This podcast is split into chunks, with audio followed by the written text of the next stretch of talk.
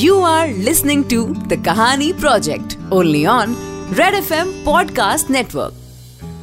देखिए, जो भी इंसान नौकरी करता है, या नहीं भी करता है, कभी ना कभी, किसी ना किसी सूरत में एचआर मैनेजर से ज़रूर उसका कोई ना कोई ताल्लुक बनता है और इसीलिए आज की ये कहानी मैजिक 106.4 पे बड़ी इंटरेस्टिंग है, क्योंकि अक्सर हम लोगों को ज़िंदगी में अलग अलग किस्म के कैरेक्टर्स मिलते हैं लेकिन ये कैरेक्टर जो है, ये कुछ निराला है। अक्सर नौकरियाँ मांगना या चाहने की फिराक में कोई इंसान होता है तो उसका पहला पाला एक ऐसे डिपार्टमेंट से पड़ता है, जिसका किसी को नौकरी देने से तो पूरा संबंध है। लेकिन नौकरी देने के फैसले से, यानी डिसीज़न से दूर दूर तक कोई वास्ता नहीं होता। आमतौर पे एचआर ह्यूमन रिसोर्स में नौकरी करने वालों को या तो लोग पेपर पुशर्स उर्फ़ कागज़ी कार्यवाही करने वाला मानते हैं, या कर्मचारियों की छुट्टी गिनना या फिर कॉफ़ी मशीन क्यों काम नहीं कर रही, ये बताने वाला मानते हैं। नहीं, ऐसा नहीं है कि एचआर डिपार्टमेंट का कोई और काम नहीं होता। बर्थडे पर एम्प्लॉयज़ का केक कटवाना क्रिसमस पे सीक्रेट सेंटा खिलवाना दिवाली पर ट्रेडिशनल ड्रेसेस पहनवा के एम्प्लॉयज़ को नचवाना, छह महीने में टीम बिल्डिंग वर्कशॉप से आपस के झगड़े सुलटवाना और मार्च में प्रमोशन के टाइम एम्प्लॉयज़ को बोलना कि तुम हमें खून दो और हम तुम्हें इंक्रीमेंट देंगे। नहीं, आप नाराज़ ना हो। मैं एचआर के पापियों की तरफदारी नहीं कर रहा। लेकिन देखिए, इंसान तो वो भी है ना। अमित सबरवाल को अपनी कंपनी का एचआर डिपार्टमेंट भी मिल गया था। नहीं नहीं, एचआर मतलब ह्यूमन रिसोर्स से इनका कोई वास्ता नहीं था, पर अमित काम में बहुत तेज तर्रार थे। ये कहिए कि दिमाग में तराजू एकदम फिट था। भाई, रोकड़े का काम यानी फाइनेंस देखते थे तो भावतोल में एकदम चैंपियन अगर कसाई को दर्जी की कैंची पकड़ा दी जाए तो क्या करेगा? बिल्कुल सही पहचाना। हर चीज़ को कतर के काट छाट के रख देगा।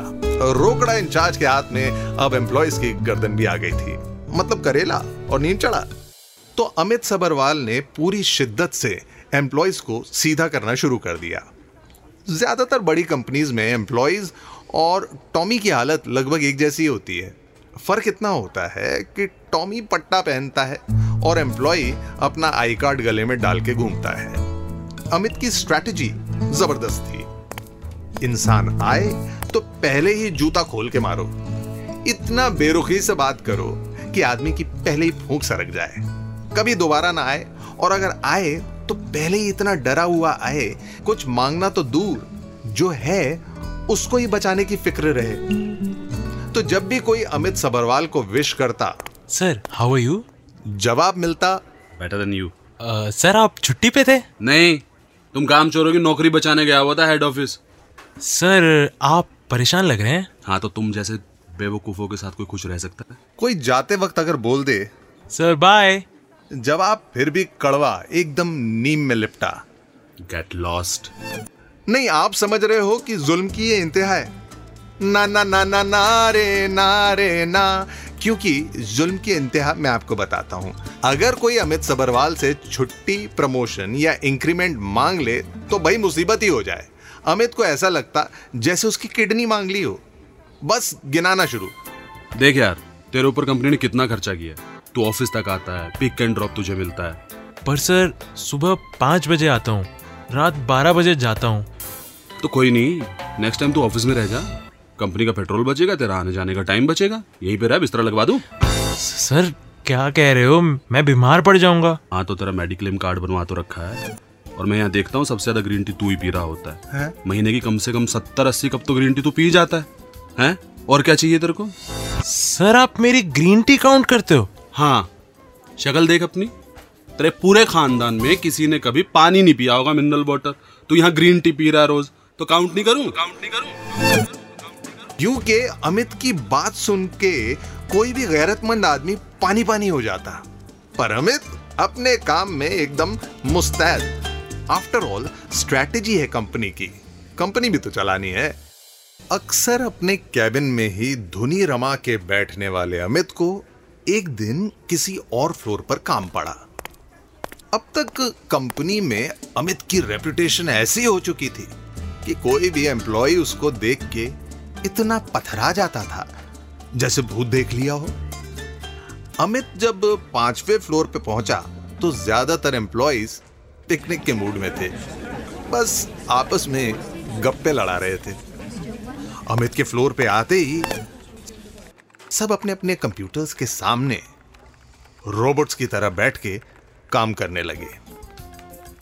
अमित जो कि मुँह को कंप्लीटली गंभीर मुद्रा में रखते थे मन ही मन खुश हो रहे थे कि उनके खौफ से पूरी दुनिया थर्राती है। लेकिन इस खुशी में खलल पड़ गई। जब अमित ने देखा कि एक लड़का अभी भी दीवार से टिक कर खड़ा हुआ है और अपने दांत फाड़ रहा है, अमित तो आग बबूला हो गया। इसकी इतनी हिम्मत, ऐसी गुस्ताखी, बस अमित तुरंत पहुँच गया उसके पास। सब काम कर रहे हैं। तुम स्पेशल हो। नो सर मैं तो बस लड़के ने घबरा के कहा बेटा बस। बस पकड़ ले अब हाँ? कितनी है सैलरी तेरी? सर आठ आठ हज़ार। लड़के ने डर के जवाब दिया। बस अमित ने बिना देर किए आठ हज़ार अपने वॉलेट से निकाले। ले बेटा पकड़। ये तेरी एक महीने की सैलरी है और आज के बाद यहाँ अपनी ये शक्ल दिखाने की ज़रूरत नहीं है। यू आर फायर्ड लड़के बेचारे ने फिर रिक्वेस्ट की। पर सर मेरी बात तो सुनो। लड़के की बात तो सुननी नहीं थी। I said get out can't you hear me Amit की बात सुनते ही लड़का वहाँ से उल्टे पाँव भाग गया। लड़के को भगा के अमित ने चारों ओर देखा। सारे एम्प्लॉयज़ डरे भी हुए थे पर अमित को घूर रहे थे। किसी ने कहा सर सर ये क्या किया आपने? पर अमित ठहरा अमित। अब तू मुझे सिखाएगी कि मैं क्या करूँ और क्या ना करूँ। नहीं sir I don't mean it that way I mean आपने उसको आठ हज़ार रुपए दे दिए सर। हाँ एक महीने की सैलरी देकर दफ़ा किया उसको। सर वो पिज्जा डिलीवरी बॉय था। आप लुट गए। हैं? अमित ने जैसे ही ये सुना तो कान एकदम लाल हो गए। पर अमित ठहरे अमित हाँ? दूसरे दिन Amit was back in the business एक दिन असिस्टेंट मैनेजर संजीव, जो कि पिछले दो सालों से अपनी सैलरी बढ़ने का इंतज़ार कर रहा था, उसकी और अमित सबरवाल की बहस हो गई। अमित सर, दो साल हो गए हैं। घर का रेंट बच्चों की फ़ीस खाने पीने का सामान सब महँगा हो गया है। हर चीज़ की कीमत बढ़ रही है। सिर्फ़ मेरी तनख्वाह के अलावा संजीव ने रिक्वेस्ट किया। हाँ तो वो अकेले तेरे लिए थोड़ी है सबके लिए बढ़ रही है। अमित ने टका सा जवाब दिया। सर मेरी परफॉर्मेंस तो देखो कंपनी में इतने सालों से हूँ कब तक सिर्फ़ 18 लाख पे खर्च चलाऊँगा? मेरे भी तो खर्चे हैं सर। संजीव ने फिर समझाया। तेरे को अठारह लाख रुपए मिल रहे हैं? हैं?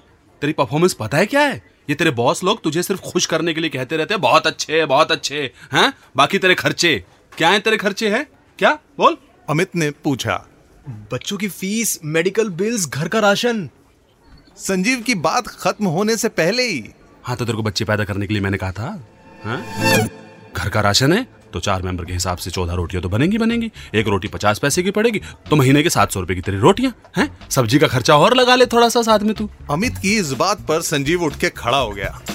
I can't believe it sir आप आप आप ये सब बोल रहे हो? संजीव ने गुस्से में कहा। क्योंकि मैं राक्षस हूँ। I am a monster Amit ने फिर जवाब दिया। आई रिजाइन मेरी ही गलती हो गई कि मैंने आपसे बात करने की कोशिश भी की। मैं जा रहा हूँ। थैंक यू अठारह लाख बचेंगे। नाउ गेट आउट अमित के सुर भी बदल गए थे। संजीव पाँव पटकता हुआ वहाँ से निकल गया। तकरीबन हफ़्ते भर ऑफ़िस से फ़ोन किए गए, मैसेजेस किए गए और पता चला कि संजीव घर पर नहीं है। और इसी दौरान यह भी मालूम पड़ा कि संजीव के बेटे का एक्सीडेंट हो गया है। बेटा अस्पताल में भर्ती था और सर्जरी के लिए आठ लाख रुपए की ज़रूरत थी। संजीव पैसे के लिए धक्के खाता रहा और जब हॉस्पिटल पहुँचा तब पता लगा ऑपरेशन हो चुका है आपका बेटा एकदम ठीक है डॉक्टर ने कहा।